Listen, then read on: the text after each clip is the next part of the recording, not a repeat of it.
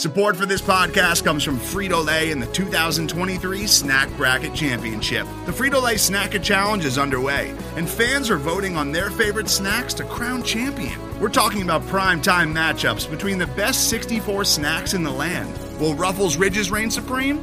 Can Doritos defend their dynasty?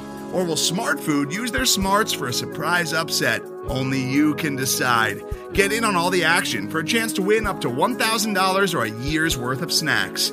Let your snacks be heard. Just go to fritolaysnacket.sbnation.com to vote and enter for a chance to win. No purchase necessary. Sweepstakes ends April 3rd, 2023. Void where prohibited. Year's worth of snacks awarded in the form of 52 coupons, each good for one bag of chips. See official rules at fritolaysnacket.sbnation.com.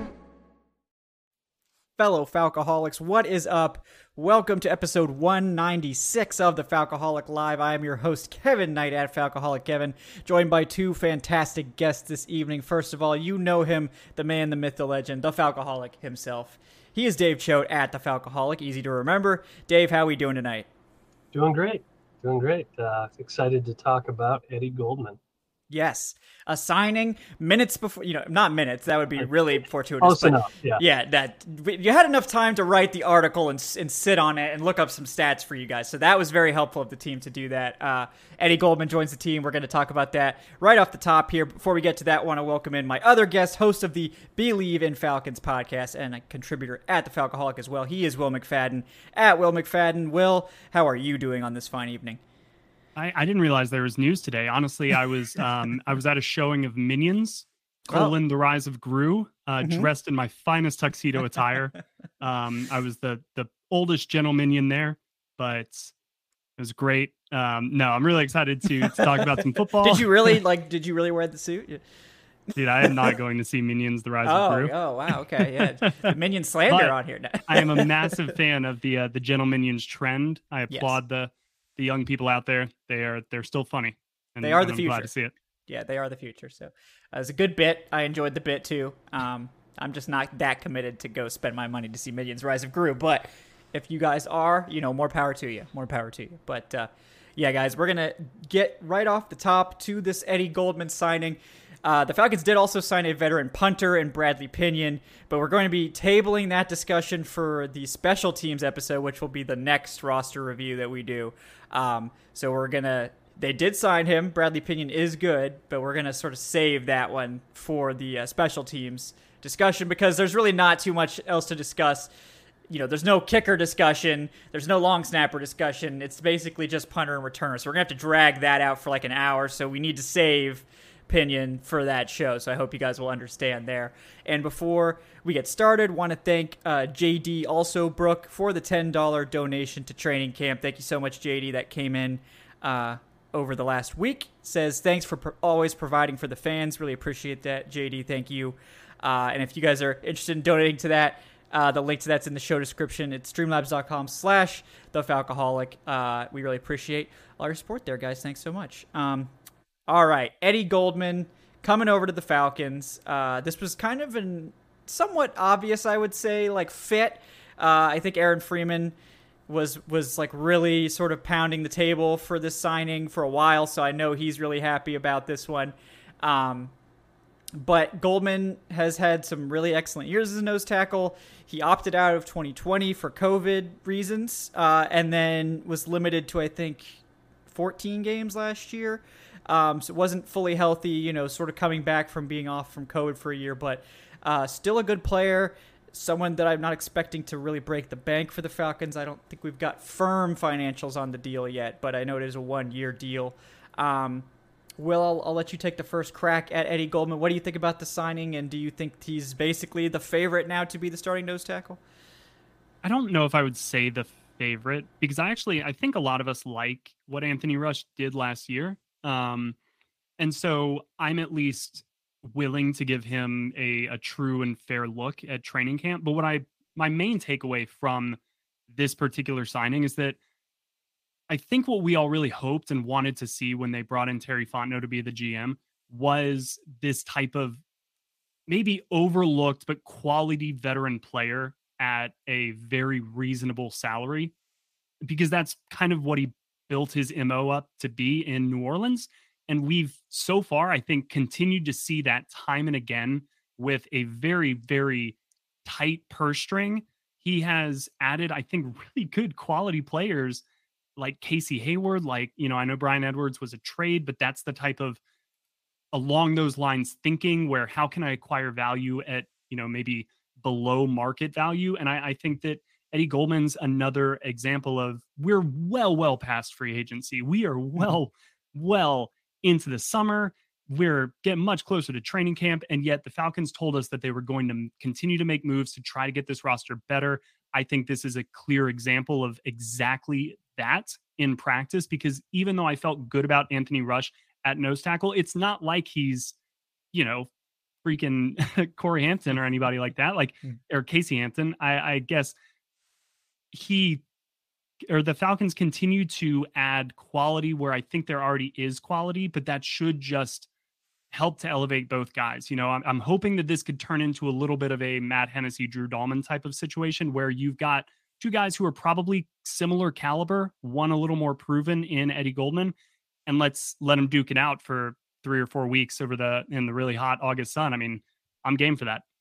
Yeah, yeah, I think it's hard to dislike the move for any reason, really. I mean, it's at worst, it's another veteran starter that you can trust on the mm-hmm. interior. Mm-hmm. And as much as you like some of these young guys they have, uh, they were still short, I think, on proven starters. So adding Eddie Goldman to the mix definitely like that. Dave, your thoughts on Eddie Goldman joining the Falcons' interior defensive line? I mean, it was a super logical signing, and I like it. At, at the end of the day, like we we sometimes it's that simple, right? Um, mm-hmm. You know, yeah. where they needed to add to the line. Um, Goldman is a fit because you know he is, despite coming off maybe a shakier season, you know, a proven commodity. He's only 28 years old, strong guy, good against the run, has some pass rushing ability, um, and really kind of you know slots in as as a competition for for Rush and, and really just a, a quality rotational piece for a line that's probably gonna rotate through a lot of guys because um, out of necessity they have to. They don't have a lot of proven options there. So it, to me, it's just it was a signing that made a lot of sense. You know, it was either him or Hicks, and I know that Hicks has a, a longer track record and is is the more established and probably better player, but Goldman's a good one too um, and I, I think it's a it's a great addition. So if we can get a Goldman caliber signing on the offensive line too, all right, let's let's do this thing. I'm ready to go.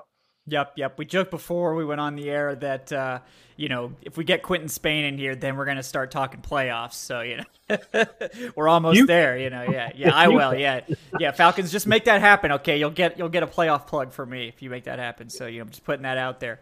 Um, but yeah, I agree with what you guys said. I, I think it's really logical. I think that it's fair to really like what you saw in flashes from Anthony Rush, but also feel like this is a really untested outside of Grady Jarrett, really like unproven group of interior guys. You know Grady Jarrett's going to be your go-to penetration guy, your your your big pass rusher and your sort of penetration run defender, but they were really trying to replace basically every other spot on that line from last year. And you certainly like the the upside of Anthony Rush. You certainly got the measurables for it, much more so than like a Tyeler Davison um, trying to play three four nose at like 310 pounds. It's just really tough to do.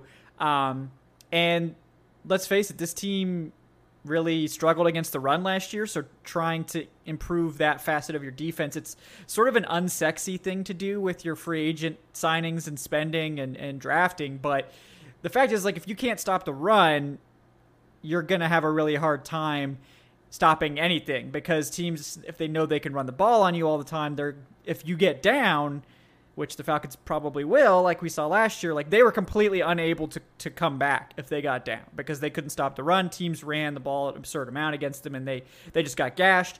There was no coming back. And I think this team knows that the offense is probably not going to be as explosive this year. I think hopefully maybe it can be a little bit more consistent and maybe the run game will be better. But coming back from a big deficit is not going to be their strength. So keeping it from getting that bad in the first place is a good idea, and, and fixing the run defense is a big part of that. But I know some people were like, "Oh, well, does this mean that Anthony Rush is now, you know, potentially looking at not making the team?" And I don't think that's the case.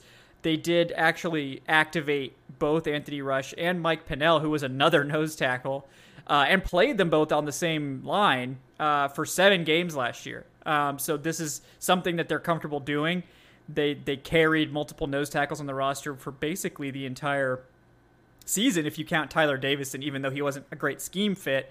He was he's a 4-3 nose. He's not a great you know 3-4 nose but um, they carry multiple nose tackles basically all season. So this is something they probably will continue to do. So don't be shocked at all if it's actually Anthony Rush and Eddie Goldman not one or the other.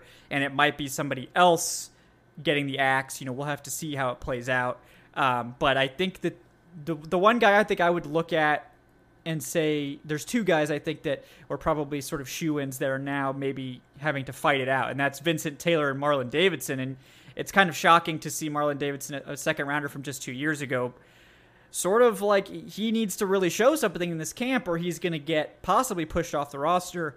Um, Dave, what do you think about that? Do you think Marlon Davidson is actually in danger, or is this more Vincent Taylor who's on on the outside looking in? I am a biased party here. I'm a big Marlon Davidson fan, and I've been writing for the last two years. I've written the Marlon Davidson is totally going to break out this year article, and I might even do it again. I'm reckless like that. So, to me, um, Davidson's probably making the roster. Mm-hmm. I, I, think I, I, I can acknowledge the possibility that you know with a weak summer, there's enough guys here. You know, between Taylor, between um, Graham, who I think is absolutely going to make the roster, between even Jalen Dalton, who they added earlier this summer, um, you know, they certainly have options if Davidson falters. And I think the the fact that they keep adding to this line tells you they're not 100% committed to anybody outside of Jarrett.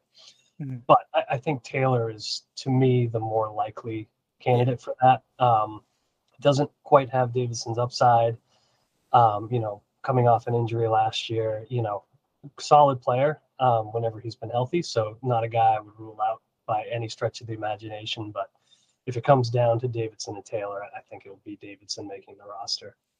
Yeah, assuming he doesn't just face plant, and that, that's the thing with Davidson is that I don't really think it's ever been like he just can't play. It's just just a series of really unfortunate stays on the COVID list, and then injuries on top of that. That's just limited him to I think like just a very low number of snaps overall over the past over his first two seasons. So you hope that he can stay healthy in training camp. You hope that he gets a chance to really show what he can do, and um, is able to to make his his presence known because I think we would all really like for Marlon Davidson to become that guy that we hoped we were going to see uh, a couple years ago. But hey, better better now than never, and uh, I, I think just this is this, this is the time. Like he has to show it this year. I think he's in real danger. Because uh, second round, being a second round pick, it'll it'll buy you a few years, but don't get too comfortable. Never get too comfortable. So. No, um, and like I, I, would hate to miss out on a, a possible Tom Brady interception again this year. So yeah, yeah. Well, we need him just for the pick sixes of Tom Brady. I mean that you just have to have that on your roster. You need someone who's like Deion Jones was uh, Drew Brees' kryptonite, so we needed that while Brees was here. You know, now that Brees is gone, maybe we're gonna let go of Deion Jones, but we have to keep Marlon Davidson around to make sure that we can keep picking off Tom Brady. But who is Baker Mayfield's kryptonite? I mean, it could See? be dozens of guys, but it could be know. anyone. Yeah, we're, yeah. we're still gonna we're gonna figure that out. Yeah. yeah. Will, any other thoughts on on uh, defensive tackle who might be sort of on the outside looking in now that Eddie Goldman's joined the fray? Yeah, sorry about that, guys. Uh, okay. Didn't mean to uh, lose connection there for a second, but uh, I, the one thought I really have is concerning Marlon Davidson because you could you could see a world where he actually would work really well in a 3-4 type of front because like he he was that type of tweener at Auburn where he was a much bigger size defensive end but he was kind of too good off of the edge to just move him inside to to tackle where he could get double teams consistently because he had such great bend and burst while you know kind of laterally and so in that sense you know i i know that that 3-4 and that 5 tech really needs to be strong against the run. That's an aspect of Marlon Davidson's game that we've yet to really see at an NFL level. Uh, so I, I think that that's what they'll be looking for in training camp is really how how much can he prove that he can really hold up at a five technique and then still provide some juice in whatever pass rush ways they want to utilize him. Um, but I, I certainly am hoping that Marlon Davidson gets one more chance just just for the injury luck that he's kind of had so far. Um, I'd like to see him have one full season healthy to show what he can do. So I, am with there uh, with Dave here. I, I would like to see him kind of get things turned around. Yeah, I agree. I think we would all love to see that. And I mean, he was a really sort of unique athlete at Auburn. You know, I was talking on Twitter today where I was saying, like, oh, I don't know if he can stand up. And it's not that he can't stand up. Like in college, he stood up and rushed the passer off the edge at like 290. But the Falcons are having him play at over 300, and the NFL is a different game. Like, Marlon Davidson is probably a better athlete than like most tight ends at 290 pounds uh, in even in the SEC, but in the NFL, you're not going to be able to get away with as much. So I think he sort of does need to either slim down to play edge, or he needs to sort of prove that he can play that three, four, five tech. Uh, or at least carve out some sort of penetration role similar to like a Grady Jarrett um, pass rushing specialist. Like you got to do one or the other, um, and that's basically what I tweeted out: is that he's got to be, he's got to prove he's either better than Ta'Quon Graham against the run, or he's got to be better than Vincent Taylor against the pass. Uh, and if he can't do either of those things, I think he's in danger. But I think that considering that we haven't even seen Vincent Taylor practice yet, uh, he's still recovering from injury. You know, I think he's still the favorite, but it's not as secure as it would have been like a year ago, probably.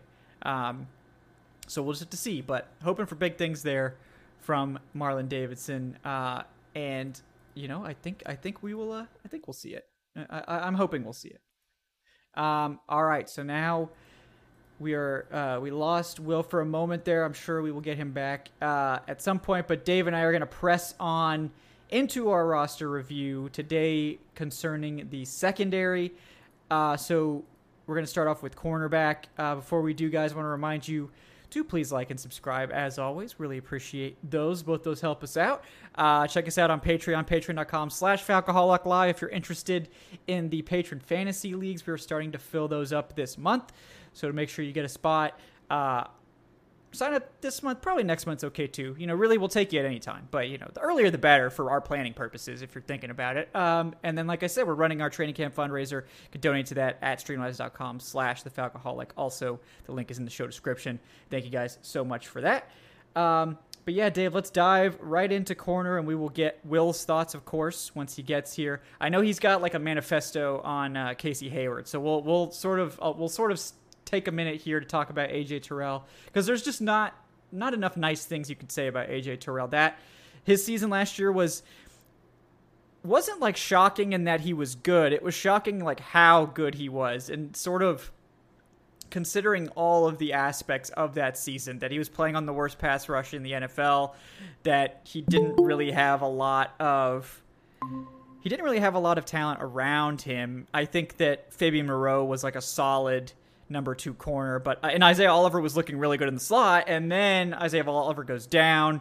They have a revolving door in the slot, and then they don't have a pass rush, so it's very dicey. But AJ Terrell still turns in one of the best seasons for a corner that Atlanta has certainly ever seen in recent years, even rivaling some of Desmond Trufant's better years.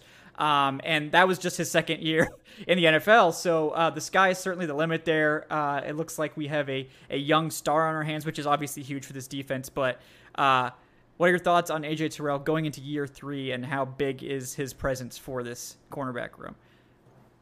Yeah, he's a special player. Um, you know, one of the things that I thought when he came into the league was that people were definitely putting way too much into one bad game, right, against two. A player we now know is an insanely good wide receiver. We knew that uh, coming out of college, yes. but like, you've seen him now in the NFL, and he's still blowing guys away. Um, but like I never, I never ever expected him to be this good this quickly. Um, and I think it's very difficult to look at a player who you don't draft, maybe number one overall with all the hype in the world, and think this guy's going to be spectacular. And it, it's a huge credit to who Terrell is, um, how hard he works at his craft. Like you know, year one he maybe had one interception. I think let a couple slip through his fingers, mm-hmm. including one that would have won the game against the Chiefs. And you know, he spent all off season working with the jugs machine and he yep. came back last year and his ball skills were noticeably better like across the board he was just a better player and you know that some of that is just naturally he's gifted um obviously but this is a guy who you are never going to outwork him it reminds me of grady jarrett that way right like this is a guy who does not take any slights or failures well and and is going to work to correct them and so you know I, I think you know, it, it's fair to expect maybe he won't, um, you know, go the entire season without allowing a couple of big receptions. There's going to be maybe a couple of moments here and there, but I think that last year was a really good indication of who AJ Terrell is and not a fluke. And I think Atlanta's got their number one corner. They've probably got their, you know, as much as I love, and you guys know, I love Desmond Trufant. Um, I always have. I always thought he was underrated, but mm-hmm. I think you're looking at the best top cornerback in Atlanta since, uh, you know, either Deion Sanders or maybe maybe prime Ray Buchanan. Um, I really think that big play Ray. And I think I think years. peak I think peak DeAngelo Hall deserves a mention there. He yeah, he probably does. Yeah, I'm yeah. uh I, I there were a lot of DeAngelo Hall antics also, but peak yeah, DeAngelo Hall was game, an excellent corner. I was at a game against the Panthers in, in 2007 where DeAngelo Hall got like 45 yards of penalties on three straight plays against Steve Smith just for extracurricular activities. Yeah. It was insane. I, I, respect that actually. So Yes, he's so on brand. Yep but that is a fair point. Like, so uh, I think you're talking like the very best of Trufant, the very best of Buchanan, the very best of DeAngelo Hall. You know, these are these are the heights that I think Terrell is already on, and I think he can be better than that. So, like having that kind of tone setter on the back end of your defense, and, and knowing that you hopefully, as we'll talk about, have some better pieces to surround him with, like it's really exciting. Like you're going to break the bank for him in a couple of years, and it's going to be totally worth it. Yeah, yeah, he's one of those guys that you're not upset to pay big money, just like a Jalen Ramsey. Um, yeah, uh, I agree. Agree with what Dave said. Uh, I'll open the floor to you, Will, on AJ Terrell for you to wax poetic about Atlanta's maybe the best player on, on at least on the defense now. So yeah, and and I I do want to shout out 2010 Brent Grimes in that yeah, list. We're yeah. gonna we're gonna mention. Yep, that was a great but, season. But the I'm key, falling down, Will. Thank you for correcting me. This is my fault. But the key um the key thing about that separates some of those players, and frankly, honestly, separates DeAngelo Hall and Brent Grimes from even Desmond Trufant with the rest of that bunch, Ray and and uh, Deion. But it's how many times they were able to do that. How many times were you able to replicate greatness throughout the course of a season? Right, Desmond Trufant looked like he was very close to putting together full great seasons, maybe two or three times. Yeah, 2016. But for one reason or another, 2016 gets hurt kind of just some shaky play at weird times in some pivotal seasons where it was like, oh, you've been so good all year, but this this was it. So he he never fully put it together, but he was as consistent a corner as we've had in a in a very long time, and that is now what I'm looking for from AJ. We we know his ceiling, maybe you know, but it's scary to even think that we might not know his ceiling. That's how good last year was. So even if that is his ceiling, dude's an all pro. Dude's capable of being the best cornerback in the league, depending on, you know, when people retire, people reach their prime, whatever. We saw that last year. He's got that potential. Now it's is it going to be peaks and valleys? Is it going to be really high plateau? You know, is he going to be able to maintain what this ceiling is? You guys know this, but but I um, was invited down to the P15 um, mm-hmm. DB showcase where Casey Hayward and AJ Terrell were part of a, an NFL panel of players who were there and I had a brief opportunity to speak with AJ just afterwards and um, kind of asked him the mentality after you have a breakout season, right? You've been working, working, working to make the NFL, to prove that you belong, to get through your rookie season, and then actually break out, but not just break out, break out in the biggest possible way to where now everybody kind of knows who you are if they're a football fan. How does that change your approach? Because on the one hand, you're the hunted now all the receivers, all the top receivers want a piece of you. But at the same time, you can't really change too much because you're a creature of habit, routine. You know, you've got what clearly has worked for you. And he said it was honestly a little bit of both. It's it's continuing to pick and choose because as you mentioned, Dave, he's only in year three. I mean, like he is still learning what it means to be a pro in the NFL. So I think that there was some semblance of that to his answer where it's like, look, I'm just maturing. I'm I'm now 24, 25. Like I'm just becoming an older human. And and with that comes more maturity, more understanding of time management, just what matters, putting first things first, that type of thing. But then I think there was a little bit of an edge to to how, what I saw from him that day, where you know I think he relishes the challenge a little bit. I don't yeah. want to speak for him. I don't want to put words in his mouth, but of course he's competitive. I think that he likes that. Hey, I've been going against the other team's best for two years now I know that I'm one of the best. Like, bring it on. Let's let's get into some legendary like status battles. And, and so I, I think that if that's AJ's mindset, I'm not going to bet against him. Certainly, if he's, you know, if we're seeing him go up, it, it challenged Kyle Pitts at the line of mm-hmm. scrimmage uh, on in OTAs. I mean, what are we talking about? So, I, I I think AJ Terrell's head is exactly where it needs to be, and his physical abilities are already off the charts. Yeah, this is a guy that is used to being the number one corner that that was the number one corner at Clemson for many years. This is not a guy that is afraid to go up against top guys. Like you talk about the Ja'Marr Chase game. Everybody talks about him getting dusted in the second half, which happened, but they forget the first half. He actually did really well against Ja'Marr Chase in the first half, and then they they sort of broke things open in the second half, and that wasn't entirely AJ Terrell's fault. But you never take one game too seriously, and and to AJ's credit, you know he he battled. Uh, and he did that a lot last year too. for part yeah. two this year. Yeah, yeah, yeah. Um, and, so good. Oh, that the revenge game. I don't know who's getting revenge on who. Probably Terrell. I hope, but um, fingers, crossed. fingers crossed. Yeah, but uh, just such a good player, such a surprising season, and and the reason I think you should have confidence that Terrell should at least maintain, if not improve, um, is because of the situation. Like there wasn't a good situation for Terrell to have this breakout season last year. Like he was sort of the guy in the secondary. In the secondary, there wasn't a great pass rush in front of him. Um, in fact, there was the worst pass rush in front of him. So like he, these guys, these corners were getting hung out to dry with very little pressure. Uh, he didn't exactly have after Isaiah Oliver went down. He didn't really have a great supporting cast. Um, but he still was able to, to to play at that extremely high level, which I think should translate to look if this situation is better around him why why couldn't he be better?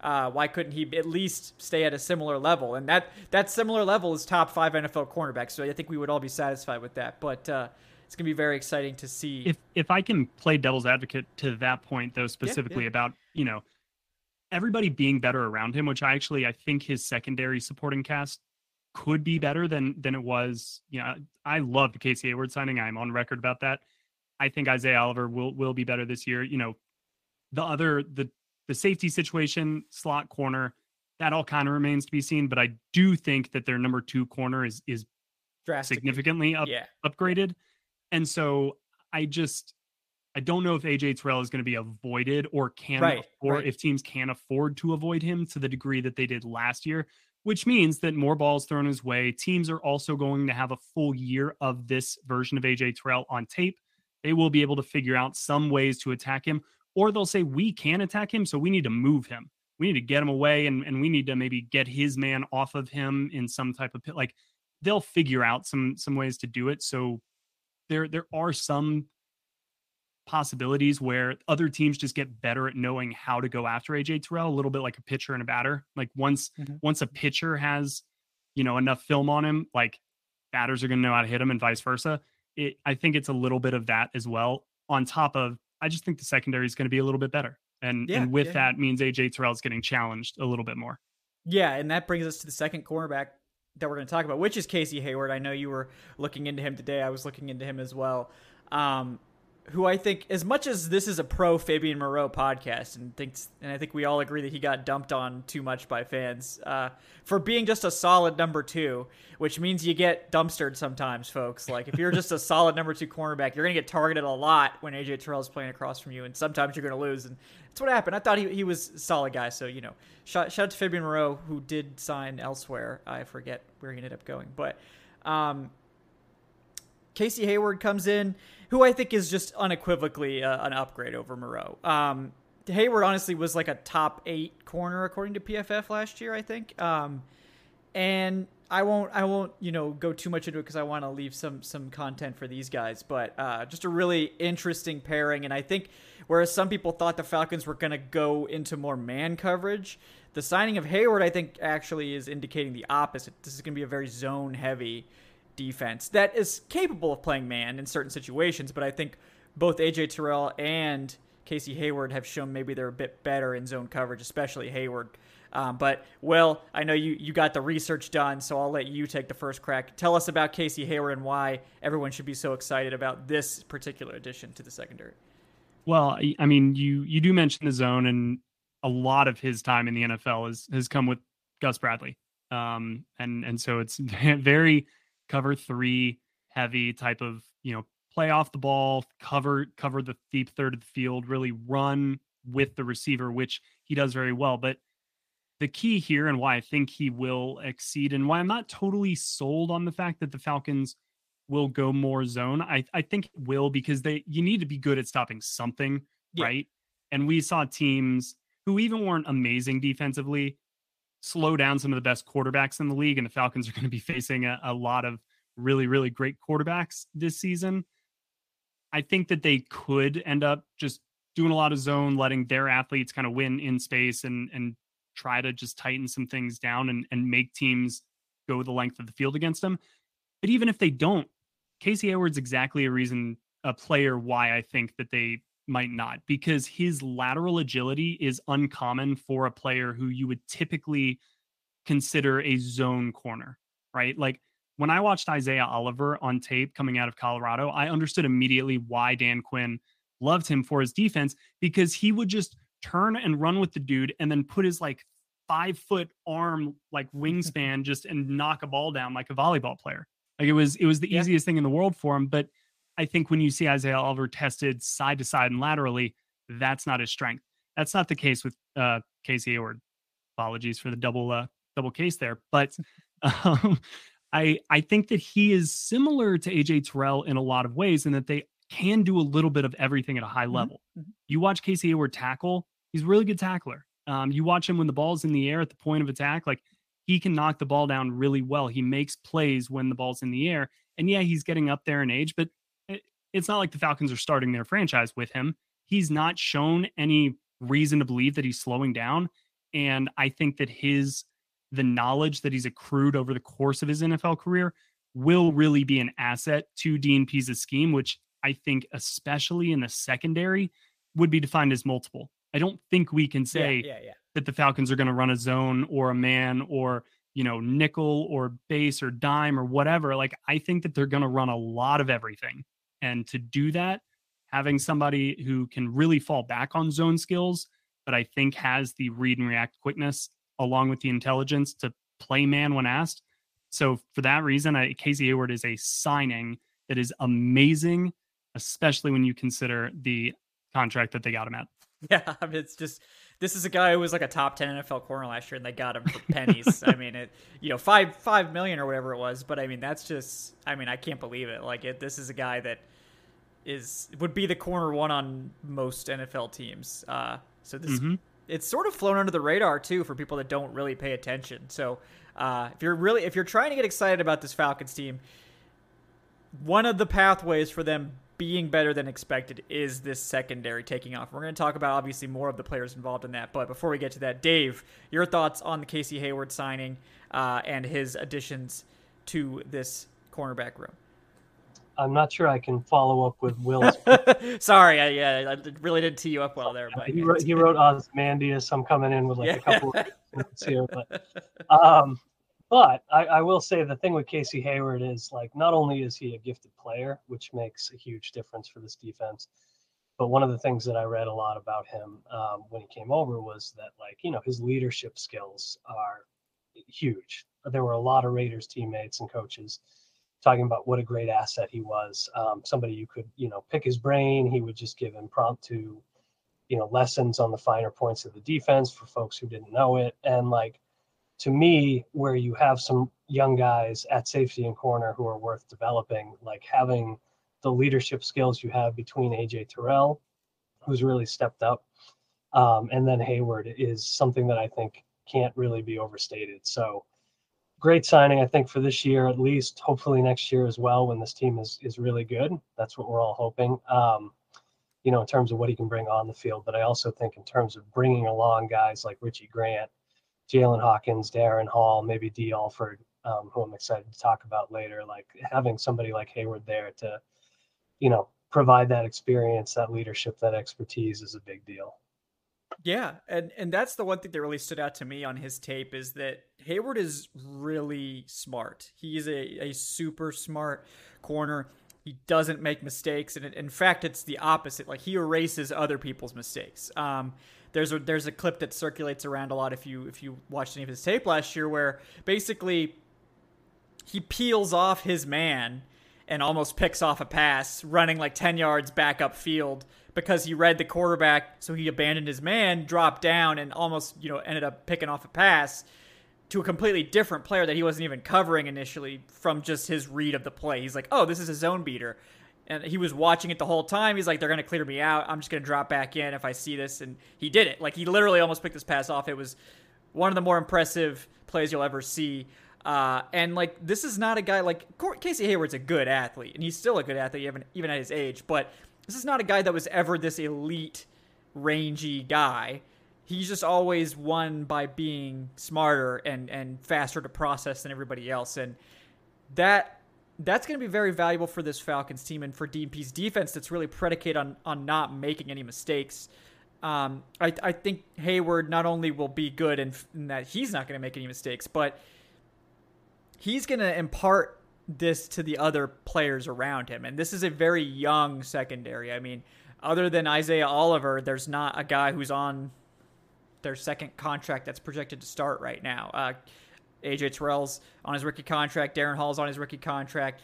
Isaiah Oliver is technically on his first year of you know not being on his rookie contract, and then you've got a smattering of other guys. I mean, Mike Ford, who's probably going to make the roster, is is a veteran at this point, but everybody else is, is young. The safeties, you know, the two starting safeties are probably both going to be on their rookie contracts. So um, there is a big opportunity for a, a veteran leader to emerge, and I think I, I couldn't pick anyone better than than Casey Hayward, who's been there, who's played at that high level, and who, like Will was saying, has the experience in multiple schemes and in in both man and zone to really impart that knowledge to get these guys lined up correctly, to to cut down on the mistakes, uh, and to just play at a high level, and to give AJ Terrell a really high end partner on the other side that teams are not going to just be able to avoid AJ Terrell anymore because you know, if we don't if we don't throw at AJ, we're to have to throw at Casey Hayward, who might even be more dangerous depending on the play call because I don't know if you've ever seen like try to throw go ahead and throw screens against Casey Hayward. This man d- will not have it. Like this dude just sniffs out screens like it's nothing.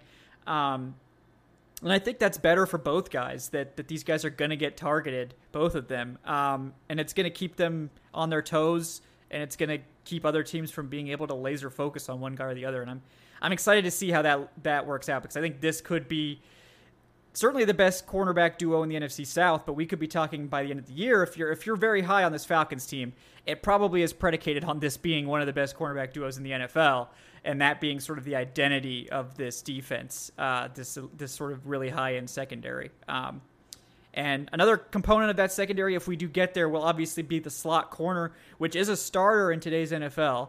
Uh, it, it's a position that's taken on a lot more significance in the last five or so years.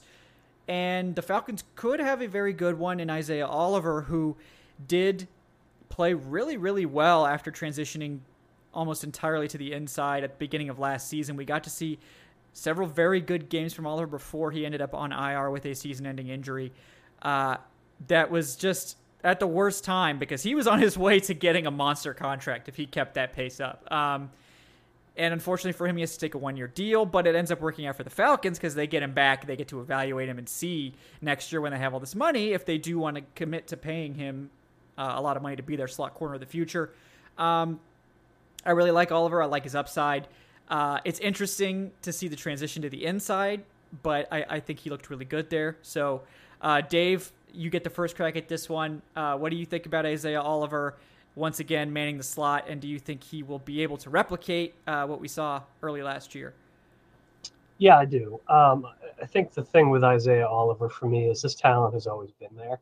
I was really excited about him coming out of college. I thought he was going to be a great fit for Dan Quinn's defense, kind of that ideal um, second corner, and, and that didn't pan out, you know, obviously the way that we hoped it did. But so long as he's healthy, I think last year we kind of saw Oliver settle into a role he was really comfortable in, in a defense he was comfortable in, and kind of all of that clicked into place for him. And so I don't think that was like, you know, just an accident or or a fluky four, three and a half game stretch. Like it's depressing to think about how short his season was. Um, but you know, this is a guy who I, I am a big believer in the the intelligence that Isaiah Oliver has always have been. I think the physicality has been there throughout. And, you know, he's never going to be necessarily the guy you trust to, to pick up a bunch of interceptions when you need them, but um, that's been true of a lot of Falcons over the years. Um, so for me, Oliver, like getting him back in the building was a big deal. Um, I think as long as they they felt he was going to be healthy by the time the season rolled around, like he's a guy that Dean is clearly trusted to get the job done. He did as long as he was healthy, and and I fully expect him to kind of finally have his full breakout season this year um, in that role. I think he's he's ideal for it. I really do.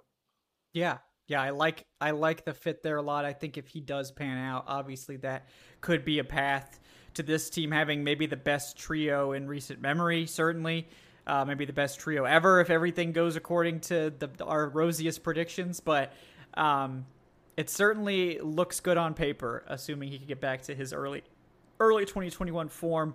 Will, what do you think about the possibility of that happening and Isaiah Oliver being the guy we need in the slot this year?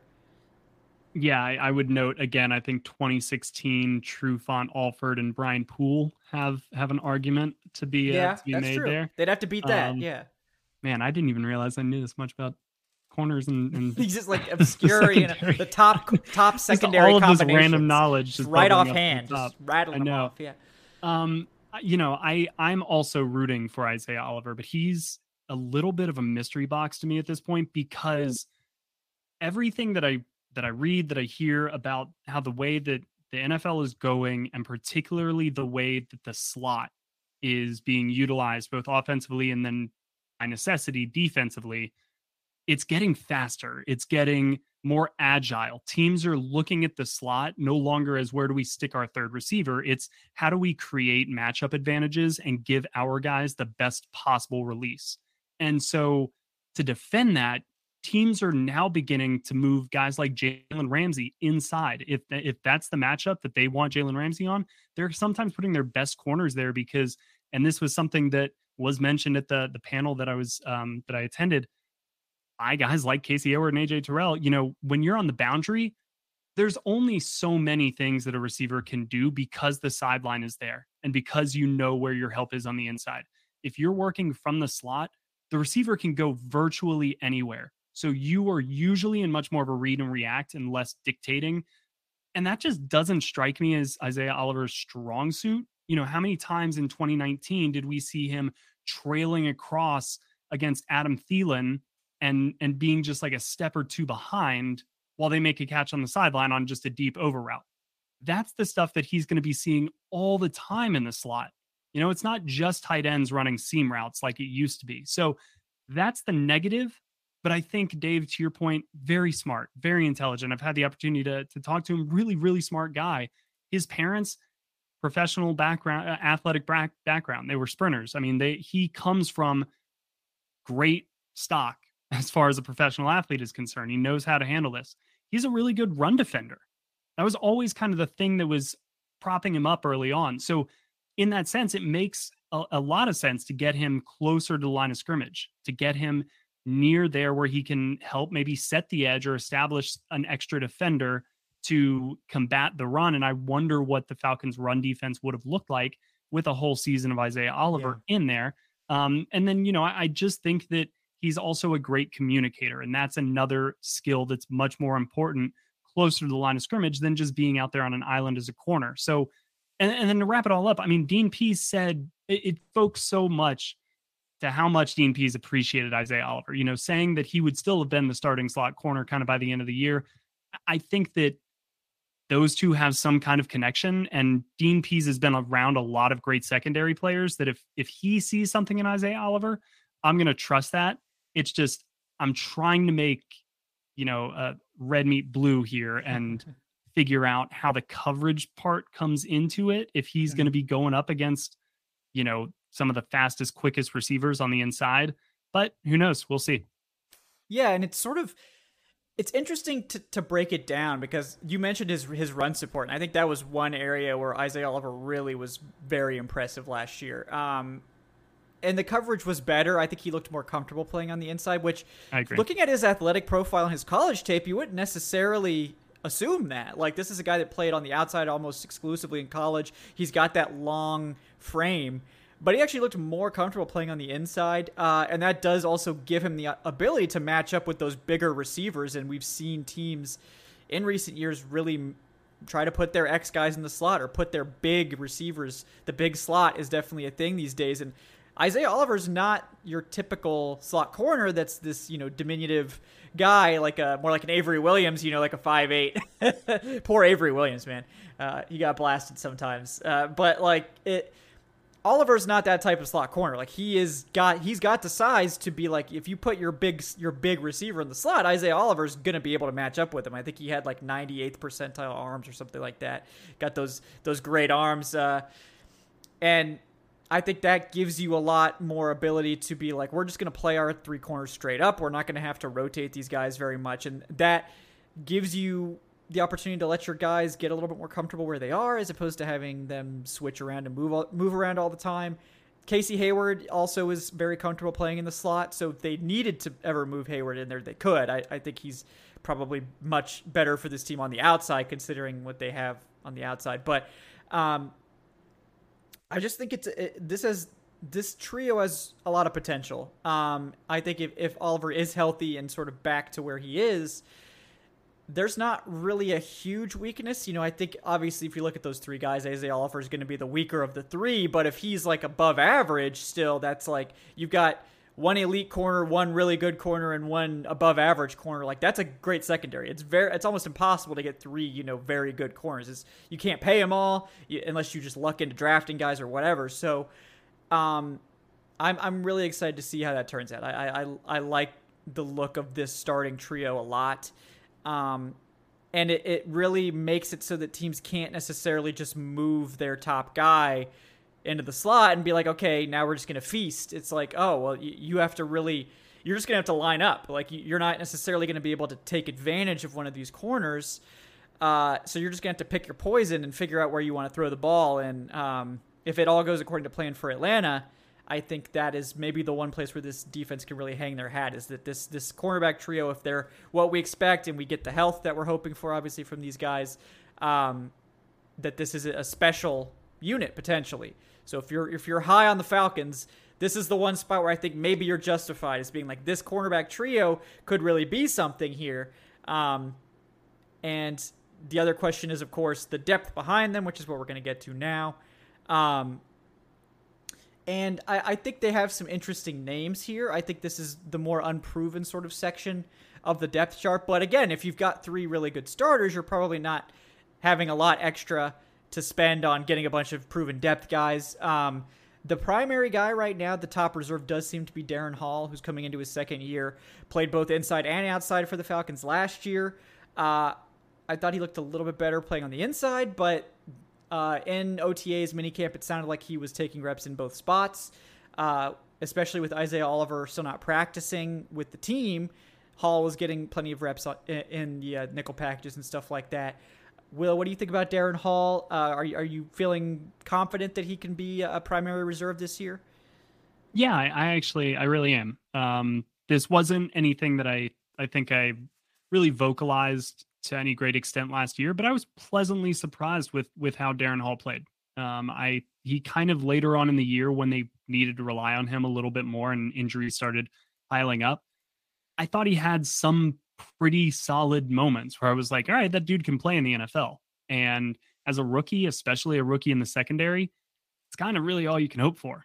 Um, yeah. and I, I, he did have some up and down moments. You know, he he followed up a good game with a pretty bad game. He followed up a great play with a boneheaded penalty. You know, like there there was rookie mistakes and and there were plenty of them, but I'm just a big believer in in it, especially in a guy's first year. You look more for what he can do instead of penalizing him for what he can't do because he's not a fully formed player yet. And a lot of these guys are really kind of just holding on by the skin of their teeth as rookies. And if you're still able, you know, Ja'Marr Chase aside, um, if you're if you're a fourth, fifth round pick and you're still able to go out there and make some plays on on Sundays, then that really bodes well in in my book. Uh, I do agree with you, Kevin. I, I liked him a little bit more in the slot, and we'll see you know, we'll we'll have to eventually kind of get a feel for what the Falcons plan to do with him.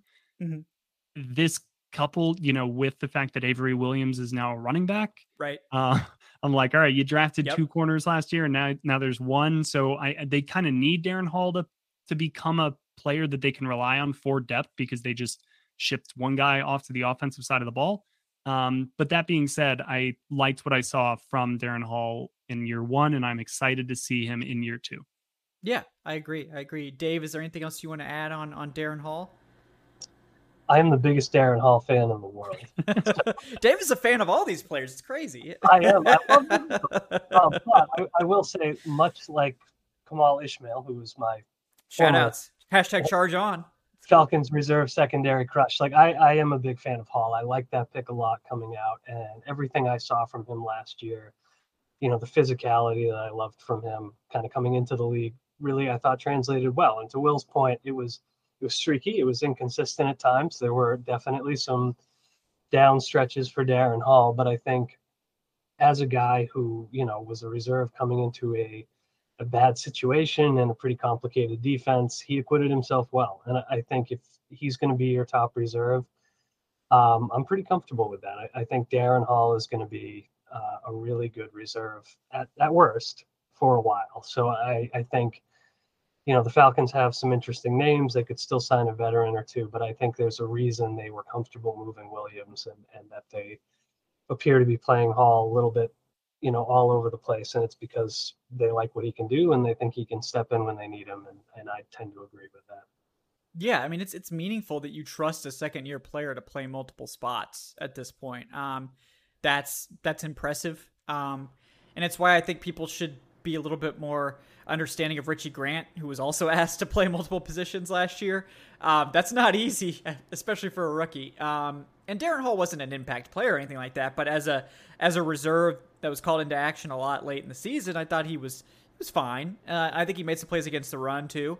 Um, and I, I I think what you're hoping for with Hall, from a realistic perspective, is that he's your sort of top reserve. He's your next man up who can jump into the slot or outside if an injury strikes or if somebody needs a breather and you're not going to have a massive drop off or like a liability out there. And as a fourth round pick, I think that's a good you know that would be good if you can get that. So yeah, he's your swing tackle on defense. your swing corner. Yeah. if he ends up being like a Blidi Wreh-Wilson. Yeah. for- yeah. Yes. Oh man, talk about secondary crushes. Love that guy. Blidi. Love Uh, Blidi. Like you know, he stepped in every time he was called upon, and he did pretty well. And if like that's what you get out of Darren Hall for, you know, however many years, then that's a great pick in the fifth round. So, and I, I think that's certainly a possibility. Yeah. Yeah, so I think that's what we're sort of hoping for there, and I think the Falcons would be pretty happy if they get that as well. Not sure that he'll ever be a guy that you're like relying on as like a corner two, but I think maybe the, uh, he could eventually start in the slot if if Oliver were to falter or something like that. You know, we'll see. But um, at this point, I think his trajectory is is encouraging. Um, next guy that we'll talk about, who who seems to have, he was sort of a late signing that ended up actually taking on a pretty what seems like a, a fairly safe roster spot at this point, considering how much he's been playing with the starters. Is uh, veteran Mike Ford. Uh, who's sort of been known as a good special teams player, but has actually performed well at corner when called upon. We've also heard that the Falcons are playing him uh, at safety too. Um, Dave, your thoughts on Mike Ford and and the apparent uh, his his sort of rise to be perhaps the the fifth corner and maybe safely so the fifth corner on the roster at this point. Yeah, he's an interesting player. Um, he was somebody who hasn't really been strongly on my radar, um, Mhm. but that's probably because I've had Teez Tabor penciled in. Tease, he's such a tease. Yeah. Tease, yeah. He, um, thanks for that. Yeah. Sorry, my my bad. No, no, no, it's good. Um, but I, I think that maybe it, it is Mike Ford who ends up taking that role. I think ideally you're going to have somebody rounding out your secondary who's like last man up at corner, last man up at safety, and asset on special teams, right?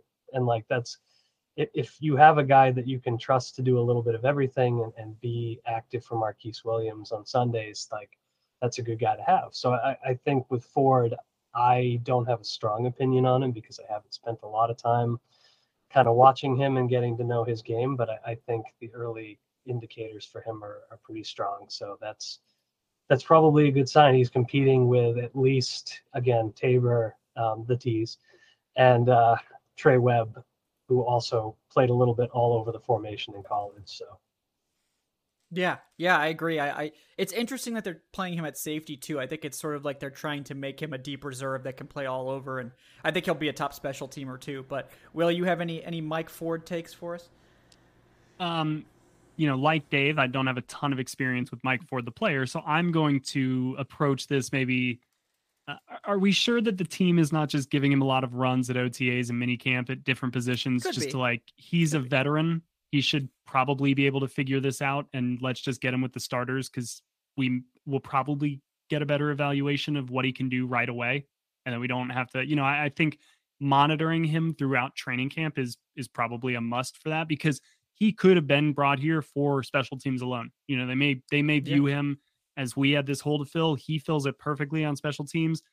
That's worth roster spot in 2022 when we're probably not holding that out for like our fourth defensive tackle that we need to be in a in a real pass rush.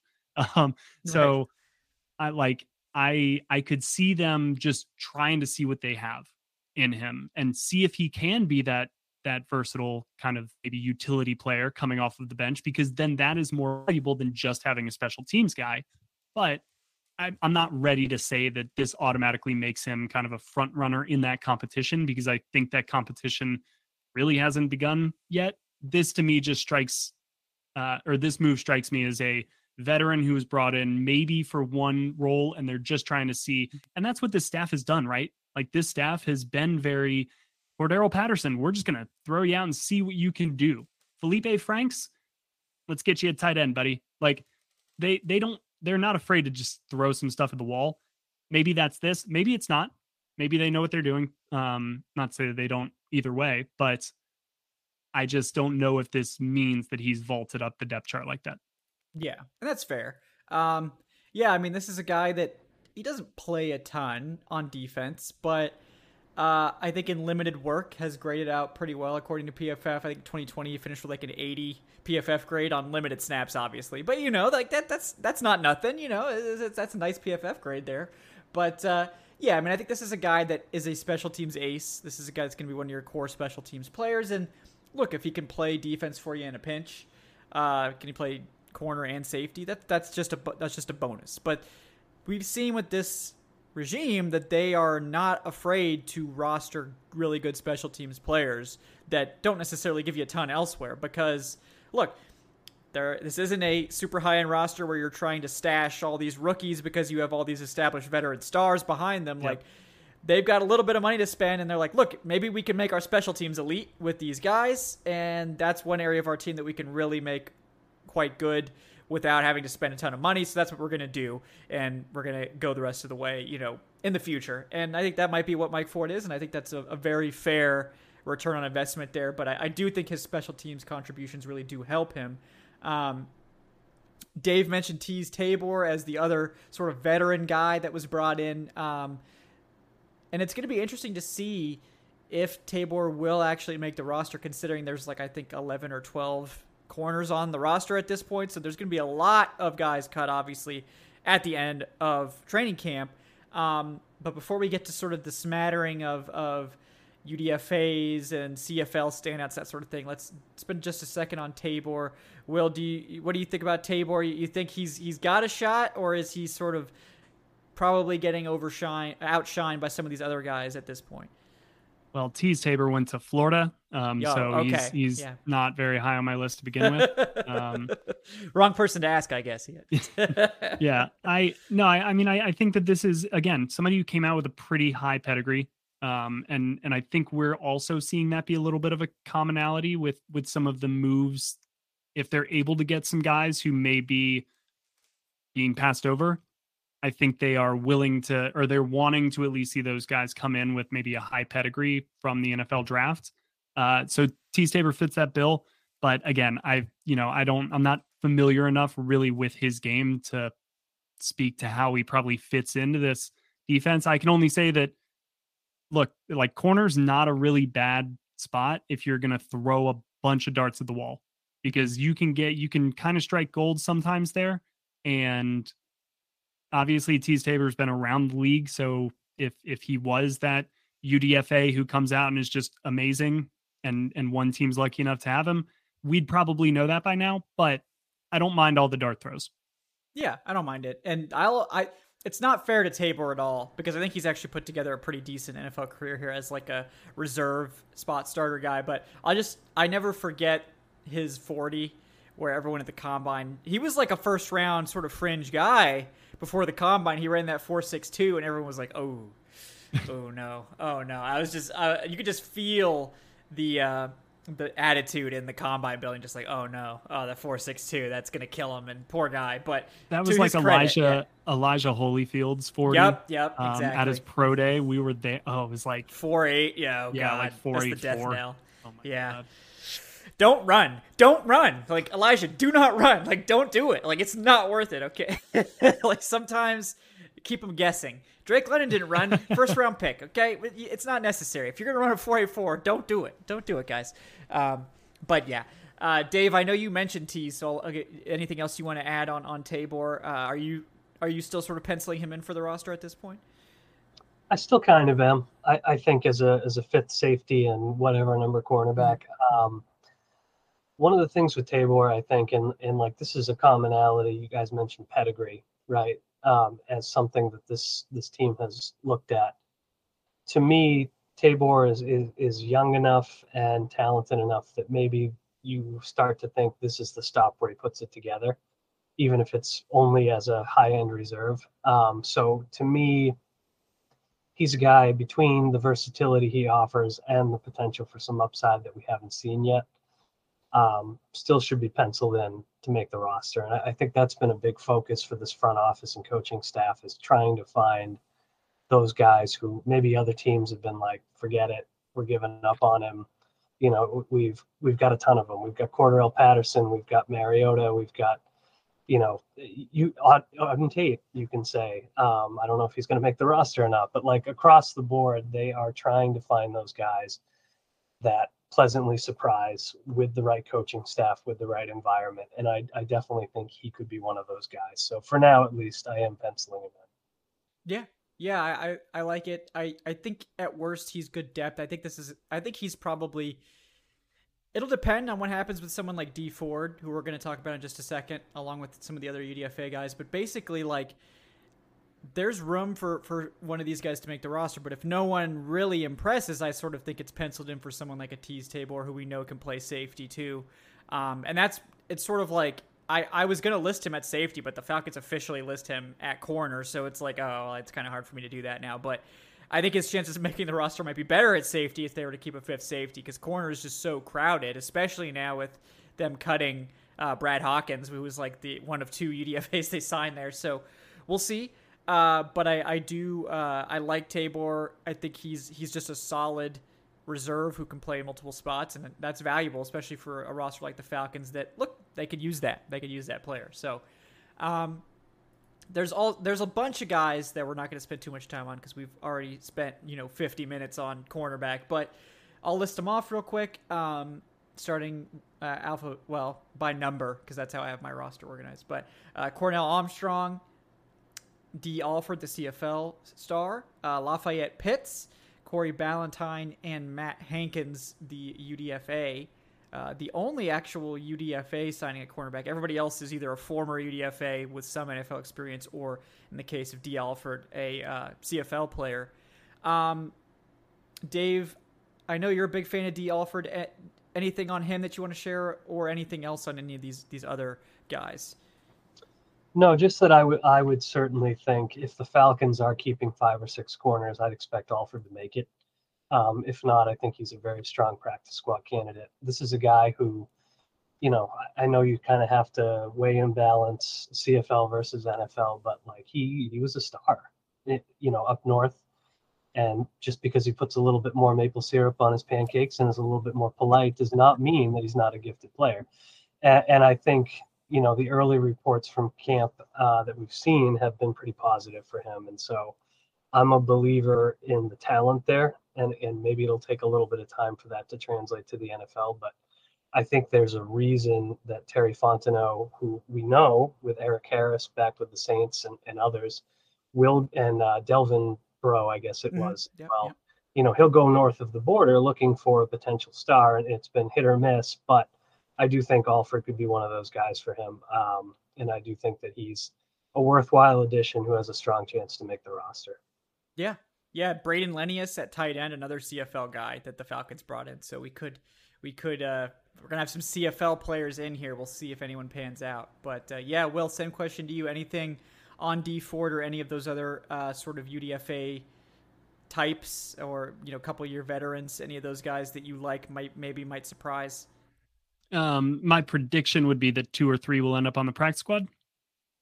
and that's yeah, yeah, sure, that's fine. basically as far as I'm willing to go now. But I will say, you know, like Dee Alford does bring some uh, special teams ability as well, and and I'm sure a bunch of these guys do, uh, which is something that on top of looking for maybe proven production at the college level, uh, maybe overlooked production at the NFL level. I think versatility is uh, something that this group really values because it's kind of where the game's heading is is just guys who can kind of do a little bit of everything getting the chance to do a little bit of everything uh, and and so i'm i'm all for having players like all ford on this roster.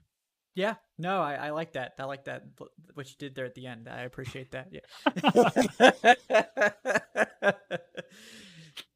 But uh, yeah, that was good. That was a good one. Uh, yeah, no, I, I, I agree with what you guys said. I think D Ford of those guys probably has the best chance uh, based on what we've seen so far in minicamp. But again, like we only have minicamp to go off of in OTAs. Like, right. Th- it's not that meaningful, but this is literally the only data we have. So based on that, Dee Alford, Mike Ford seem to be in the lead. This could change within three days of training camp, obviously, but that's what we're going with. So those are the guys that I think are are favorites. But Corey Ballentine was someone I liked coming out. I thought he would be like an early day three pick. He's had some ups and downs, but certainly someone I think that's at least intriguing. Um, don't know too much about Cornell Armstrong or Lafayette Pitts, uh, but it looks like both of those guys have, have made it this far. And then Matt Hankins is, is the UDFA that they brought in. So again, he's going to get an opportunity. But cracking the roster is going to be really difficult for any of these guys. Um, Dee Alford maybe has the best chance uh, because he has played professional football, not necessarily at the NFL level, but at the CFL level before. Uh, but you're going to have to beat out veterans like Mike Ford and Teez Tabor. If you're making this roster, you're probably going to have to get past one of those guys. Um, I think Dee Alford has maybe shown enough that you might think that he's capable of it. These other guys, I'm not sure, but um, it'll be interesting. And I think you're going to have at least one or you're going to have at least one or two quality uh, practice squad candidates from this group. I think so. That's always nice to have too. Uh, we've seen the Falcons look they they keep their practice squad around. A lot of their practice squad from last year they brought into camp. So these guys know if they stick around on the squad, they will have a chance to compete. If there are injuries, if you know next year's training camp, whatever, um, it's those guys are valuable. The ones you can you know develop and, and try to take another look at in a year. Um, all right, in the effort of moving this along quick, we're going to move right into safety after I get to this tip from Jason Gaines. Uh, thank you, Jason, for the $2. He says, Kevin, since you're going to be at training camp, make sure to hit a Braves game and the battery while you're there. You'll have a lot of fun. If, if, if I can make it work, I will. That It does sound like a good time, especially since the Braves seem to be very good. Uh, so, you know, I always like watching good sports teams. So, uh, not much of a baseball guy, but, you know, if they're crushing it, I'm sure I'll have a good time. Um, he says, also, I predict that Sark will fail to develop Arch Manning in Texas. Ha- hashtag horns down. Will, you'll never convince me that Sark was a competent NFL OC. I think he was competent. You know, I think if you want to argue about if he was good, that maybe there's a discussion there. But I think his 2018 in particular was pretty underrated. Uh, but, you know, in the interest of moving this forward, we're going to table that one. That'll be for the deep off season pod. But uh, maybe we, Will, you can address this on the next Bleav in Falcons. Uh, but I got uh, thoughts. Yeah, there are only five safeties technically on the roster, so this should be a shorter group as opposed to the twelve corners we had to talk about. Um, but uh, we honestly, the I think the four that are going to make the roster pretty much set. Um, we just don't know who's actually going to be the starters. Maybe it's not that meaningful who actually starts because there's probably going to be a fair amount of rotating as well. But we'll kick things off with uh, last year's second rounder, Richie Grant, who didn't end up playing as much as I think most people hoped, myself included. Um, but Will, I will I will go to you first on Richie. Uh, what do you think about Richie Grant in year two? Do you think that he will seize the starting job in his second NFL season?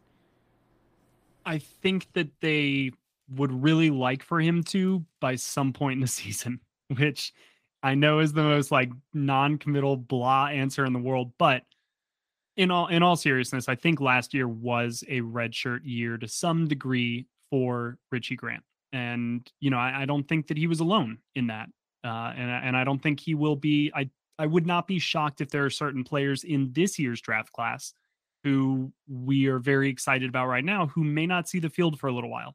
Um, I I think that that could be something that this staff likes to do. Um, so I don't hold that against Richie Grant because I'm still really excited for the player that I saw at UCF coming out. And by all accounts, he's really well liked in the building.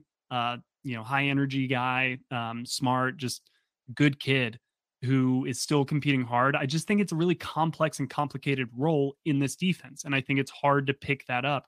Certainly, yeah, and, and I don't I can't speak directly to how big the jump is from UCF to the NFL, not from a safety standpoint, but I, I have to imagine that going from college safety to Dean Pees safety is about as hard of a jump as, as you could probably make in year one. And on top of that, the times that he was on the field, there were frankly just mistakes that that he should not have been making that cause you to lose trust in a player. Because, and we'll get to, to him in one second. I was speaking with Jaylinn Hawkins on on my pod, you know, recently, and and he kept bringing up the term 111, which is what Dean Pees, I guess, tried to instill in him is that this is just one group of 11. We're an amoeba. Everybody, it doesn't matter about what you want to do on this play.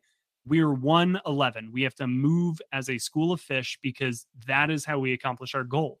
And there were just a few key distinct times where I remember Richie Grant being right there on the edge, kind of right where Isaiah Oliver should have been, and instead of setting the edge to the outside and fighting for his upfield shoulder to turn the runner back inside towards the help, he tried to undercut the blocker, kind of dive around him and then make the play, and he missed. And that gave up a huge run right around the edge where he should have been. And so things like that, I imagine, have to drive a coach crazy. So I'm sure that they would love to see him get out on the field, but it's up to him to cl- get those cleaned up. And it's up to him to kind of earn that trust. I would not be shocked at all if we see a lot of Richie Grant in the preseason because I think that they're going to want to see, you know, can he do it when the lights are on, when he's out there back there and handle a complicated role?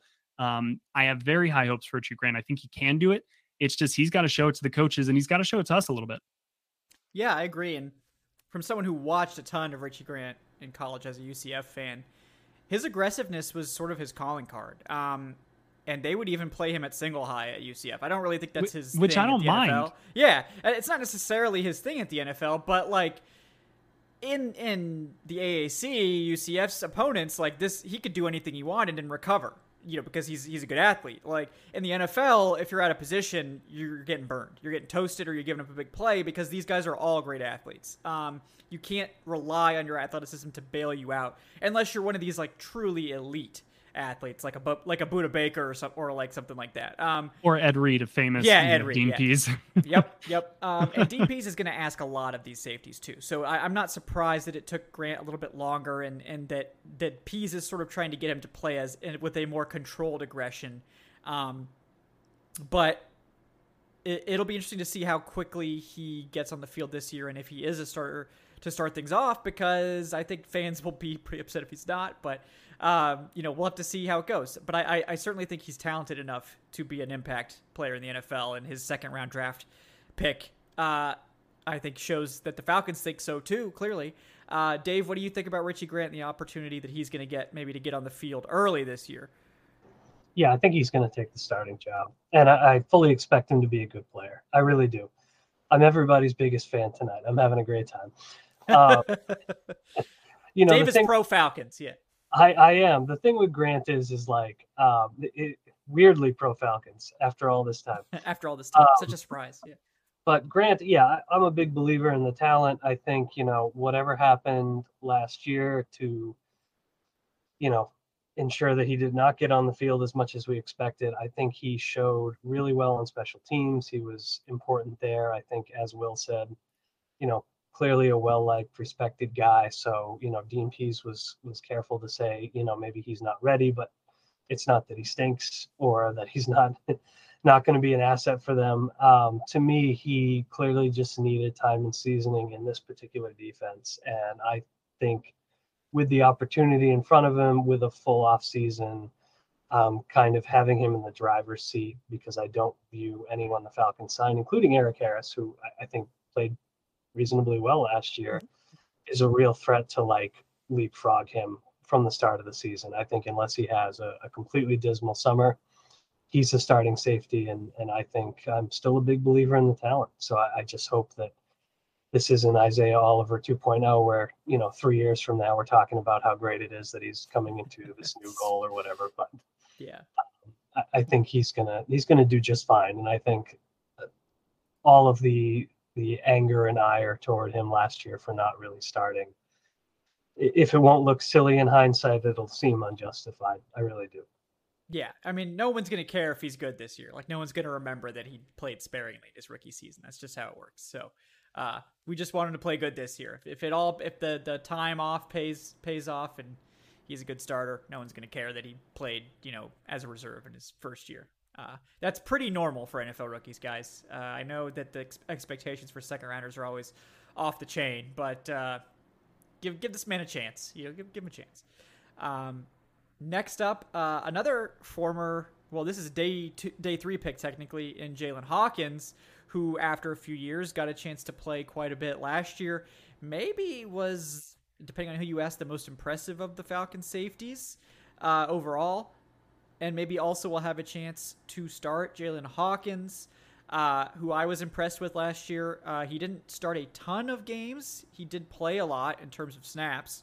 Um, but again, this could be the other half of the Falcons' new young safety duo, particularly with Erik Harris coming off that late season injury. Um, and Dave, I'll, I'll, let you get the cur- first crack at, at Hawkins. Do you think that it, it will be Hawkins across from Grant, or at least starting at one of the two spots when the dust clears?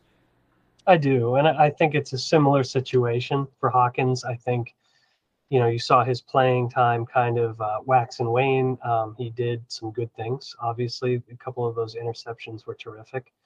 Um, but he certainly had moments where he missed some tackles. He was not in the right place at the right time, which I think maybe eroded the Dean Pees trust in him a little bit as the season wore on. So, you know, but again, with a full off season, you know, a second year in this defense, and for Hawkins more than Grant, really, you know, a third year in the NFL having kind of learned on the fly all of this time, um, I fully expect him to step into the role. I, I, think the Falcons know that the ideal outcome is having a couple of aggressive, potentially playmaking, physical safeties back there.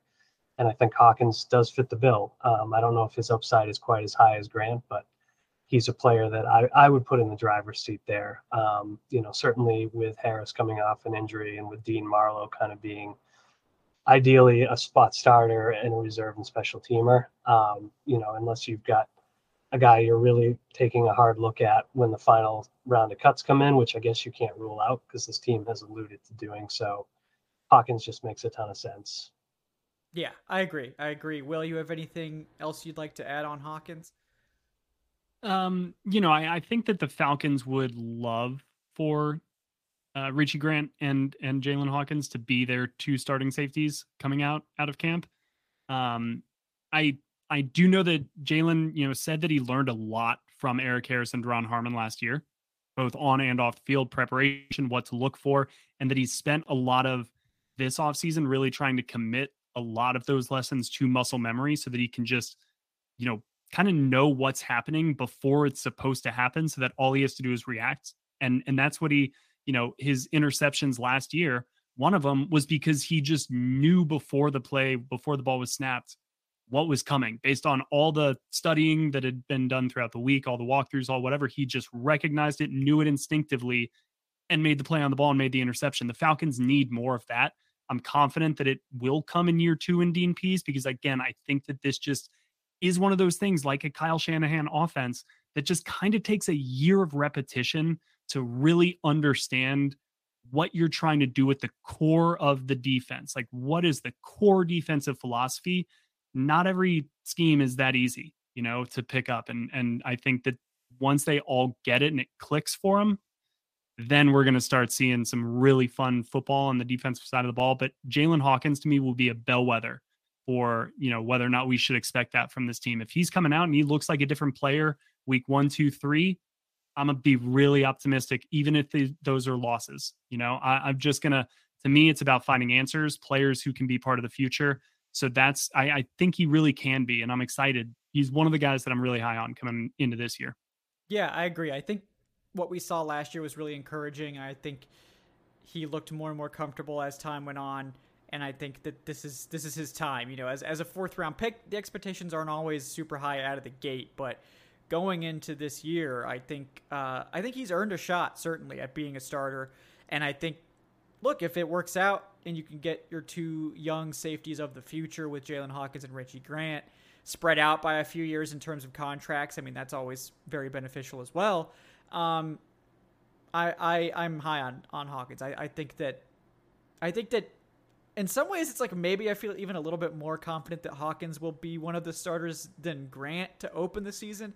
I feel very confident that Grant will be a starter at some point during the season, but it's it's like kind of weird that like maybe Hawkins is a li- on a little bit more solid footing at least to start off. But all three of these guys are like yeah. bunched right together yeah, to me. Yeah, it, it like if it, even if Erik Harris was healthy, I, mm-hmm. I just think that they I think they're ready to turn it over, but I also think that that Erik Harris brings a lot to the table as well. Mm-hmm. Um, but if but if he's your guy coming off, I'm not. Uh, I think the real answer here is they're just going to have some form of a three man safety rotation. Yeah, kind of yeah. like the Falcons did with KZ, Keanu, and and Ricardo mm-hmm. for the minute that those guys were all healthy together. Um, but that's probably the real answer until Erik Harris is fully like good. Do we have word on that? Is he like cleared for camp or I don't know if he's still coming back. I know he was rehabbing during mini camp. So that led me to believe that he was somewhat close. I don't think he's as close as Oliver, who was actually working in individual stuff. Yeah, he should I'm be. not sure. Oliver, I think, will be there for day one of training camp, but I'm not exactly sure yeah. about Harris. Harris's injury was a lot later too, so. Um, so he may be that rotational kind of like yeah. sixth man off the bench in terms of the mm-hmm. safety rotation as they work him back in, which I think is an ideal situation for Atlanta, honestly. Yeah. No, I mean, I, I think honestly at safety, and we're gonna, that's just a good segue into the other two safeties we'll talk about, who I think are both pretty much roster locks. Erik Harris, the veteran, started basically all season last year until he got hurt for the Falcons, was better than expected. It was kind of interesting. I think everyone thought that Duron Harmon would be the more impressive of the two veterans they signed, and it was actually Harris uh, that had the better season and Harris, who stuck around with Atlanta even after the season-ending injury, which tells you how much they like a guy that they they signed him coming off an injury. Um, so I, am a big fan of Harris. I think he will be the third safety pretty clearly. But Dean Marlowe isn't isn't a slouch himself. I mean, this is a guy who started eight games for Detroit last year, and has been a core special teamer as well. So honestly, they have a, a group of four guys who I think you could feel confident starting any of them. Any two, any three of these guys, I think you're pretty comfortable starting, that they're not going to be liabilities. They're going to give you at least sort of league average safety play at worst. Um, I think that's a good spot for this team to be in in terms of their depth and, and especially with the youth of the, the secondary all around them. So, um, Will, I'll let, I'll let you get. I know you were talking about Erik Harris. Is there anything else you want to say on Harris or anything you want to add on Dean Marlowe? No, I mean I can I can two for one it. Uh, I, I mean I think that they right. It's and I don't even know if this um movie is that you know what I'm gonna leave it right there. But I they they're they're different, but they're pretty much the same, right? Like they got rid of Duron Harmon, but who do they bring in? Uh, a Detroit Lions safety who can kind of who is more of a free safety, but can kind of play a little bit all over the place and is a veteran. I like they kind of are the same four, even if Duron Harmon's not here. I love the the Dean Marlowe signing. I mean, I, I think that that's somebody who drafted by the Panthers, then went to Buffalo. I mean, Sean McDermott clearly loves this dude. I trust Sean McDermott when it comes to defenses. Uh, and and again, he's then there in Detroit, and something about his fit in the scheme must draw them or draw him to them because you look at it kind of as snap counts and where they come from. a lot of it's free safety, but a lot of it's in the box and a lot of it's in the slot. Like the dude can kind of play all over the place, and that's what you need out of the safety position. It's one of the reasons why I think they ended up valuing Erik Harris a little bit more last year than we thought they might, because I think he was better suited to play kind of all over, especially more in the box than Duron Harmon proved to be. But we we kind of knew that he was going to be more of your pure traditional center fielder. I think that they just maybe expected a little bit more range out of that. But remember, I mean, it was Erik Harris that was kind of flying sideline to sideline, sometimes it working, sometimes it not. But Uh, he was just always the more rangy one, the the more physical one. So that's why I think he's the one that's back, even coming off of injury. It's just I really think the Falcons are wanting that versatility at the safety position more than anything else. And that's saying something because this is a team that I think more than anything else prizes versatility. Yeah, I think that makes a ton of sense. I, I like both of these guys a lot. And I think they both, like you said, I think they fill kind of similar roles. I think they're both versatile. And I think that's really what Dean Pees wants from all of these safeties is that they can be interchangeable, that he can rotate these guys in and out. And you don't know who's going to do what. It's not like, oh, Jaylinn Hawkins is our single high guy, Richie Grant's our box safety. They're going to be playing that every play. It's like you can't feel comfortable when when, when they line up in cover two, which they're going to do a lot. That's kind of their bread and butter. Um, you can't feel comfortable that like, oh well, they're going to play cover two, and you know maybe Richie Grant creeps up into the box and fills the robber spot, or maybe Jaylinn Hawkins does, or maybe they play three safeties and then Dean Marlowe drops back into single high after the snap. Like this is a core tenet of, of Pees' defense is that he wants these safeties to be interchangeable and to give them a lot of sort of tactical advantages and a lot of subterfuge. And uh, I think this group is perfect for that. Um, Dave, any any thoughts from you on on those two? Maybe depth guys, maybe rotational guys, maybe starters, and, and, and Erik Harris and Dean Marlowe. No, just that I think you know the team kind of wisely gave themselves a couple of veteran options with real starting experience who you know if they they don't end up starting are solid special teamers. Um, and i think this has been quietly a theme of the offseason as marquice williams has lots of guys to work with. Um, he's going to be losing guys potentially like grant and Jaylinn hawkins who were major parts of the special teams units a year ago um, but Erik harris has a ton of experience there marlowe primarily played special teams through the first part of his career so you've got yourself a good situation where any of those guys can be useful there uh, if they are reserves. But I do fully expect Harris to be kind of the de facto third safety, step in anytime, you know, either of the starters need to be replaced, and Marlowe's kind of available in case of emergency, being a little bit less proven and in his starting experience, a little bit less quality maybe than Harris has been. But you can, to your point, Kevin, trust any of these guys to step in and start. I think at least in the short term. So it's a it's a good group that way. Um, there is some interchangeability to it. I think obviously you prefer the younger, higher upside guys win, um, but it's not an accident that you bring on Harris and Marlowe, who again, you know, just a year ago were making multiple quality starts for different defenses, and and Harris, I, I think, got beat up a little bit um, you, you can't win if you play secondary for the Atlanta Falcons and you're not perfect. If you're not AJ Terrell, um, but you know he had a really solid season and, and dropped a couple of t- key turnovers, and that's all it takes for people to think he's he's so, a bum. Yeah, he's a, he's a complete bum. But you know, we I think that you know looking back on it, he was he was a solid starting safety, and and so if that's your if that's your fallback plan, um, that's a really good one. It's certainly better than the Falcons have had in the past. Yeah, yeah, I agree, and I think I think it's a strong group. And the other guy we haven't talked about is Trey Webb, who, to be completely honest, I don't think any of us know a ton about. He played at I think he played like JUCO, and then he transferred to Montana State. So he's a teammate of Troy, uh, Troy Anderson, so that's kind of cool. But I would be lying if I said I'd watched extensive Trey Webb film or really any Trey Webb film at all. But he seems interesting. He did get a signing from the team after a minicamp tryout. He survived the first cut to the safety group with Brad Hawkins, the other UDFA, getting the axe here for Eddie Goldman. So I think that seeing as he's really maybe one of five or six safeties left on the roster, they clearly like him at least enough to make him sort of a, a shoe in for the practice squad at this point. Um, versatile guy has played both safety spots and even some cornerback, so he's interesting. Um, but yeah, I mean, I, I think to sort of sum it up here because we're we're over over 90 minutes and you know I, I respect these guys July evenings too much to keep you Kevin, can I can I just throw throw oh, a wet blanket yeah, though yeah. on the safety group real quick though because oh, yeah, I feel like we were we were a little too positive. Oh um, yeah, yeah. In reality, these are two unproven guys who we have high expectations for, and then two versatile dudes, but probably further down on the menu in terms of like versatile dudes in the NFL. It's in Derwin James and Tyrann Mathieu that right, we're talking right. about back here. So that's my negative 10 seconds on the safety. It's like it's I think they have a plan in place, which is better than not having a plan in place.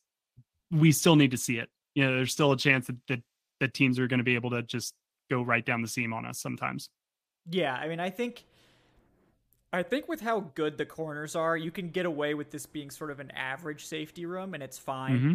If it's worse than that, it could be a problem. But I think that between these four guys, we should be able to at least have an average safety group. So that gives me some confidence. And I, I think if you want to be positive, the upside for Hawkins and for Richie Grant is certainly better than just an average start or two. So we'll have to see how it pans out. But I, I think if you want to be hopeful, if you want to be hopeful about this Falcons defense in particular, your hopes are resting on this secondary being good, like legitimately a top 10 secondary. Because if they get to that level, and I think the cornerbacks, you could it doesn't take much to get there. With the safeties, it's maybe a little bit more projecting, but this is you know if you have a top 10 secondary you don't necessarily need to have this elite pass rush now to be a good pass defense i mean even last year in terms of passing yardage and, and various things like that with a sort of lackluster overall secondary outside of terrell this was like a top 20 pass defense. They were abysmal against the run, but you know, against yeah, part pass, of that has to do with game script though. Yeah, exactly. You know, like exactly. if, if teams are just up in the second half constantly, like they're not they're not, but they were in some one score games. So I, you know, that's not all. It was all, sort of but, like it was sort of yeah. one or the other. It was either like a blowout or a one score game. So there was definitely a little bit of both going on. But um, I think that overall, I, I would I'm pretty happy with the secondary they've assembled. I think the like we said, the Casey Hayward signing was a steal. I think bringing back Erik Harris and, and adding Dean Marlowe to be sort of reliable veteran presences behind the young duo of, of Jaylinn Hawkins and Richie Grant is, is really smart. Um, and and I think you know if if if all goes to plan, this can be sort of the identity of your defense while your young additions to the defensive line sort of find their footing because I think it's unrealistic to expect Ebiketie and, and DeAngelo Malone and these guys to just hit the ground running and be this great pass rush or something like that. Like they're probably going to be we're probably hoping for average at best from that group this year. And and to be clear, that would be like a, a very big improvement from 2021 going from 32nd to like 18. Um, but I think you just people need to temper their expectations for the front seven. But if the secondary picks up the slack, that could be a recipe for a, a top 20 defense, you know, approaching average as opposed to one of the worst in the NFL. And look, you get that with with a more efficient offense. Maybe you're talking about this team winning more games than expected. But um, like the other part of the coin that we've talked about, we mentioned it on here, is that this is a very difficult schedule that they have to play. There's not a lot of slouches or easy wins on this, so they could be a better team overall and still lose more games than last year, and that's just how it is. That's how it goes sometimes. Um, so it's going to be a tough season, I think, for fans. Um, and I, I, we are hopeful. Obviously, we would like them to be good, and I think we all sort of expect them to look like a better team, even if it doesn't necessarily translate to W's. And we're just trying to prepare you guys mentally for what could be a tough season in terms of wins and losses. But if you go into the season sort of hoping that you see improvements on defense and you see these young quarterbacks and young weapons sort of come together and maybe we see some improvements on the offensive line and these little positive signs. Like if you're looking for that i think you're going to be satisfied. If you're looking for them to win to have a winning season and you're going to be disappointed if they don't you're probably going to be disappointed what are we doing? Who yeah. are we talking to here? These are falcons fans man. We are all grizzled in the hopelessness like well, we are just mired in misery. So nobody yeah. here should ever have any expectations. How about that? No positive thoughts allowed ever. But uh, yeah, guys, we do really appreciate everyone for tuning in tonight and hanging out with us in the depths of the off season. We are getting closer to training camp. I believe it's three three shows from now approximately is when we will uh three shows from now approximately is when training camp will start. I think the first public practice is the 29th. Uh so we will see when the first practice will actually be. It hasn't been officially announced yet, but whenever the first practice is, I will be there, guys, in Flowery Branch. I think Will is going to attempt to join me uh, for a couple days here and there if he can. Adnan also will be trying to join us for a couple days, so uh, look forward to that, guys. I will be there through August 3rd. Again, if you are uh, looking to support us with travel costs and things like that, the the fundraiser link is in the show description. Uh, also, please do like and subscribe. We appreciate those metrics; they help us out. Leave some comments after the show. I try to reply to as many of those as I can. And uh, for those listening to us on the podcast feed, we appreciate all you guys as well. Uh, before we take off, Will is at Will McFadden on the Twitter. Will is also the host of the Bleav in Falcons podcast, another fantastic program to listen to after you're done listening to this. Uh, Will, anything else you're working on that you'd like to plug? Uh, working on getting through Caelid in Elden Ring, so I will be getting back to that very shortly. Um, outside of that, now my stuff's up on the Falcoholic. Yeah, watch out for those birds. They like to hide. Those giant birds. They're just all over the place. You just you think you're just walking through a calm little atmosphere, just a little little passage, and then four of those damn things jump on you. So yeah, big watch out for those. That's my advice. Yeah. Good, thanks. Yep, yep. Uh, Caelid is is no joke. Uh, also playing Elden Ring with us, Dave Choate at the Falcoholic. Uh, Dave, any Elden Ring takes or other things you'd like to plug before we sign off tonight? Great game. I'm I'm almost at the end of it. So yes, I've got to finish it off. Um, so it's uh, it's taken up a lot of my time and energy, which is good because the Falcons haven't been. There's, there's not a lot going on. Um, but no, I, I, would say you know if you can, please uh, donate or your time, support, comments for Kevin to go to training camp. I know uh, I'm hoping Kevin and Will will be there along with uh, Everett Glaze and others. Um, so we're really excited when that finally rolls around to have a lot of cool Falcon stuff to talk about. Um, in the meantime, we'll be previewing some of the key battles in camp. As always, we'll have the live shows every Wednesday night where you can see our many handsome faces. And, uh, you know, make sure to check the site every day. We'll have something new for you. Absolutely, guys. We got I'm Kevin Knight at Falcoholic Kevin. I got player profiles coming to you every single day. Uh, that's just prime off-season content that I've monopolized. Uh, so you know, it gives me something easy to write about every day. I made sure that you know I got the, the easiest articles to write. Everybody else has to dig deep into their content minds to try to find stuff. But um, we'll be finishing up linebacker over the next couple days. Then it'll be on to cornerback, which we just talked about. So you guys should be well prepared for those. But uh, yeah, guys, again, really appreciate all your support everyone tuning in tonight, everyone for liking and subscribing. We will be back uh, next Wednesday. Uh, we're working on another Patreon Q and A. Uh, I was waiting for everyone to get back from vacation. It looks like everyone's coming together, so maybe we might do that in the next week or, or two. We'll get the next Q and A going. Uh, appreciate your patience on that. Like I said, if you're interested in joining the fantasy league, it's patreon.com/slash Falcoholic Live to get involved with that. Uh, and uh, yeah, we'll go from there, guys. Training camp's just around the corner. Uh, we can, I think, announce officially, thanks to our director of guest personnel, Evan Birchfield, that uh, someone we mentioned tonight, Anthony Rush, nose tackle, will be joining the show next Wednesday. Uh, I'm not sure if he'll be on for the early part or the late part of the show, but I will give you guys uh, that information when we get it. But excited to talk to Anthony uh, and get his thoughts on his second year with the team now. Uh, he's had an interesting path through the NFL. I think he's been on like seven or eight teams now at this point already in like his first three years in the NFL. So he's been a bit of a traveler, but I'm excited to uh, talk to him and, and, get his take on this new look Falcons defensive line heading into 2022. Uh, so we'll see you guys next week for that show. For myself, for Will, for Dave at the Falcoholic. Thank you guys so much for watching. We will see you guys next time on the Falcoholic Live. Have a great week, folks.